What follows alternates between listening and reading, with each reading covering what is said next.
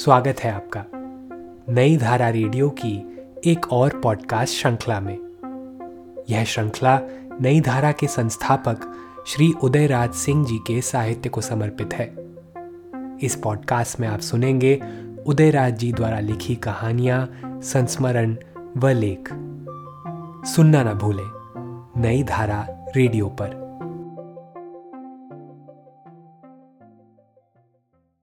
तो नई धारा का प्रकाशन बंद कर दिया जाए। नई धारा की ओर से विगत 27 नवंबर 2002 को मेरे निवास पर जब साहित्यकार सम्मान समारोह का आयोजन किया गया तो उसके बाद मुझे अनेक पत्र मिले और अब भी मिल रहे हैं कि मुझे अपनी उम्र को देखते हुए नई धारा के भविष्य को लेकर कुछ सोचना चाहिए। सम्मान समारोह के पहले भी यदा कदा इस आशय के पत्र आते थे, किंतु उसके बाद तो काफ़ी पत्र मिल रहे हैं। न केवल बिहार, अपितु अनेक दूसरे प्रदेशों से भी साहित्यकारों के पत्र आ रहे हैं। उनकी चिंता है कि मेरे बाद कहीं यह पत्रिका बंद न हो जाए। इसलिए वे मुझे अनुरोध कर रहे हैं कि नई धारा के सतत प्रकाशन को अक्षुण बनाए रखने के लिए जल्दी ही कोई स्थायी व्यवस्था कर दूँ। नई धारा को लेकर जिस तरह के पत्र मिल रहे हैं, उनसे नई धारा के सतत प्रकाशन को लेकर साहित्यकारों की चिंता, जिसके मूल में इस पत्रिका के प्रति उनका असीम लगाव ही है, को देखकर मैं अभिभूत हूँ। मैं नई धारा के शुभेच्छुआओं के प्रति बहुत कृतज्ञ हूँ। लेकिन मैं यह भी नहीं चाहता हूँ कि स्वर्गीय प्रेमचंद के हंस जैसा उस नाम को उधार लेकर कोई दूसरा हंस निकाला जाए। कथा सम्राट मुंशी प्रेमचंद का हंस और आज के हंस में ज़मीन आसमान का फ़र्क है। नई धारा का जन्म सन 1950 के रामनवमी के दिन हुआ था। स्वर्गीय राम वृक्ष बेनीपुरी उसके आद्य संपादक थे। मेरे पूज्य पिताजी स्वर्गीय राजा राधिका रमन प्रसाद सिंह उसके संचालक थे। जबकि आचार्य शिवपूजन सहाय उसके प्रमुख सहायक बने। मैं उस पत्रिका का प्रबंध संपादक था।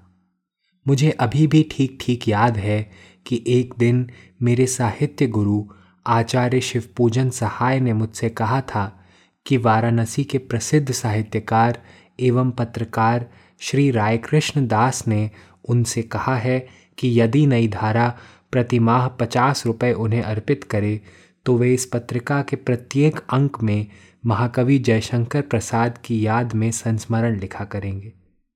मैंने उनके इस प्रस्ताव को सहर्ष स्वीकार कर लिया और नई धारा के कुछ अंकों में उनके संस्मरण छपते भी रहे।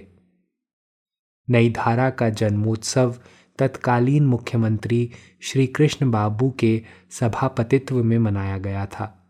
उस जन्मोत्सव में आयोजित सभा को संबोधित करते हुए उसके संचालक राजा साहब ने कहा था कि नई धारा किसी गुट विशेष की पत्रिका ना रहकर हर साहित्यिक गुट संप्रदाय एवं विचारों की पत्रिका होगी।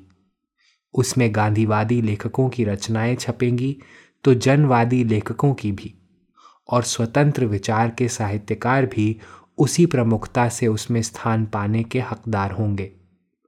देखते देखते बावन त्रेपन वर्ष निकल गए। जाने कितने ही उतार चढ़ाव इस पत्रिका ने देखे, लेकिन इसके पाठक लेखक जानते हैं कि राजा साहब की उसी भावना के अनुरूप अब तक मैं इस पत्रिका को निकालता रहा हूँ। नई धारा के प्रेरक स्तंभों में राजा साहब, शिवपूजन सहाय जी तथा स्वर्गीय बेनीपुरी जी ने साहित्य में समन्वय का जो रास्ता नई धारा से होकर निकाला, मैं आज भी उसी रास्ते पर चल रहा हूँ। मैं नहीं जानता हूँ कि मेरे बाद भी समन्वय का यह रास्ता इसी तरह आगे बढ़ेगा या अवरुद्ध हो जाएगा। यदि समन्वय का रास्ता आगे नहीं जाता नज़र आए तो नई धारा का प्रकाशन बंद कर दिया जाए। हंस की तरह चलाई जाए नई धारा, यह मैं कभी पसंद नहीं करूँगा। नई धारा का जो स्वरूप शुरू से अब तक रहा है। अर्थात सभी विचारधाराओं तथा स्वतंत्र विचार के रचनाकारों को समान आदर देने के साथ मंच प्रदान करने का स्वरूप, यदि इस स्वरूप को यथावत रखते हुए इसे चलाने की क्षमता कोई रखता हो तो फिर नई धारा के सतत प्रकाशन को जारी रखने में मुझे कोई दुविधा नहीं होगी। भविष्य में भी इसके प्रकाशन के हर संभव सहयोग की व्यवस्था मैं कर जाऊँगा। डॉक्टर शिवनारायण लगभग दस वर्षों से मुझे सहयोग कर रहे हैं। इनके संपादन की कुशल क्षमता से मैं संतुष्ट हूँ। मैं चाहूँगा कि ये नई धारा का संपादन करते रहें। जिन उद्देश्यों को लेकर नई धारा का प्रकाशन शुरू हुआ और अब तक यह पत्रिका निर्बाध छप रही है। उन्हें डॉक्टर शिवनारायण ने आत्मसात किया है। मैं जानता हूँ कि इनके संपादन में नई धारा का हित सुरक्षित एवं संरक्षित रहेगा। नई धारा निकलती रहे, इसलिए मैं डॉक्टर शिवनारायण जी को पैसे छोड़ जाऊँगा। मुझे विश्वास है कि मेरे बाद हिंदी के साहित्यकार नई धारा को पूर्ववत अपना स्नेह एवं सहयोग देते रहेंगे। नई धारा को मैंने अपने पुत्र की तरह पाला है। अब इसे आपके स्नेह की भी आवश्यकता है। नई धारा को लेकर जिन लेखकों ने अपनी चिंता से मुझे अवगत कराया है, उन्हें मैं पुनः पुनः धन्यवाद देता हूँ। पाठकों, पिछले अंक में प्रधानमंत्री जी साहित्यिक विरासत का संरक्षण कीजिए।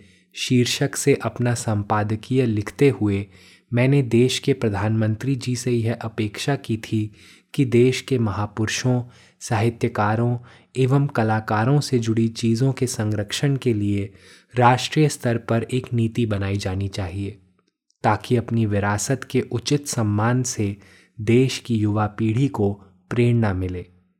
अपनी चिंता से अवगत कराते हुए मैंने प्रधानमंत्री जी को एक पत्र भी लिखा था। मेरे उस संपादकीय को पढ़कर उससे अपनी सहमति जताते हुए प्रशंसा में देश के अनेक भागों से साहित्यकारों एवं पाठकों ने मुझे पत्र लिखे। उन पत्रों में यह जिज्ञासा भी थी कि प्रधानमंत्री जी ने आपको आपके पत्र का कोई जवाब दिया या नहीं। मुझे यह बताते हुए आंशिक हर्ष हो रहा है कि मेरे उस पत्र का जवाब आ गया है।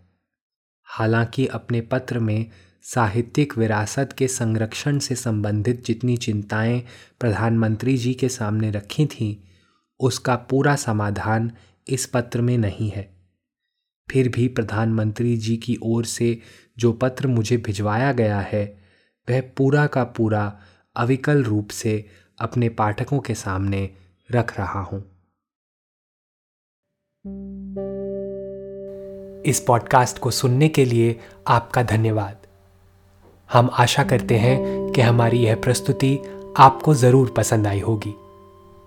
अन्य पॉडकास्ट्स, वीडियो इंटरव्यूज़ आदि के लिए नई धारा को सभी सोशल मीडिया प्लेटफॉर्म्स पर फॉलो करें। जल्द ही आपसे फिर मुलाकात होगी। धन्यवाद।